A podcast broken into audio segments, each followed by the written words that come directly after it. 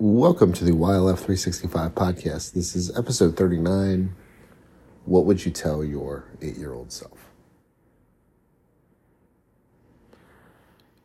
This might be eight, this might be 10, this might be four, whatever age where you still felt at least that you had a bit of hopefulness and, and innocence.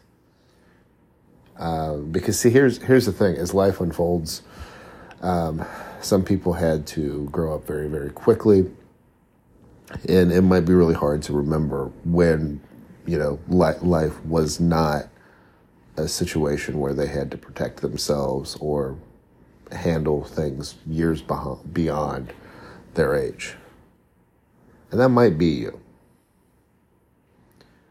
Uh, the reason that I, I want to look back at when you were a kid is there's a thing that I believe in called youthful enthusiasm.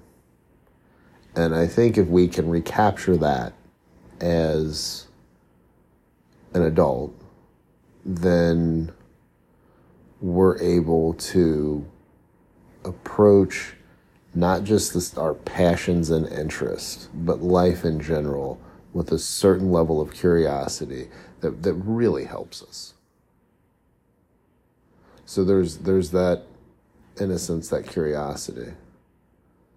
But also for many of us, like uh, because again, when when we have to grow up, a lot of times we have deemed that the dreams we had and the things that we wanted as a kid are just that. They're dreams. They're, they're nothing more. But i'll tell you and you, you might have already noticed this. When you connect with your creative outlets a lot of times you're rediscovering things you haven't done since you were a kid or you're approaching something as you would have when you were a kid and that ignites something within people I want you to be able to make that connection. I use that connection actually on a daily basis. It's funny because these pod, like, especially the solo podcast episodes, there, there's a very clear connection for me. When I was, I was, uh, I was an only child growing up, and I used my imagination. This was back in the um, mid '80s, mid to late 1980s I was I, I love the Muppet Babies partly because that that cartoon was just based on these kids using their imagination and going to various places in their own minds. And I loved that because I used to do that all the time. And part of that, um, pro wrestling was huge at the time. Uh, I would go on little adventures if I was awake at night um, with my stuffed animals. And part of that would be there's these things in wrestling called promos where uh, basically somebody would stand in front of the, the wrestlers with a microphone and the wrestlers would just talk about either you know, the person they were feuding with or just go into random tangents. Um, I'm thinking of Macho Man Randy Savage, my, my all time favorite, by the way. Um, but I, I would I would like do these promos in my in my bed. and I'd have my stuffed animals. My my manager was always my uh, my sheepdog that I have. So and yes, I, I still have them. So, uh, but it, it's so that talking to myself then has made it very easy for me to do solo podcast episodes now, and then off of that, that reconnection has led to the curiosity of sitting down and having conversations with people. I'm, I'm fascinated by the different points of view that you guys have on various topics. I love podcasting.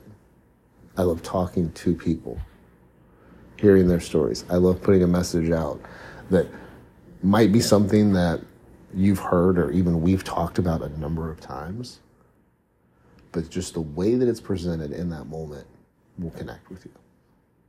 I, I, I love every bit of it. This this is a creative outlet for me.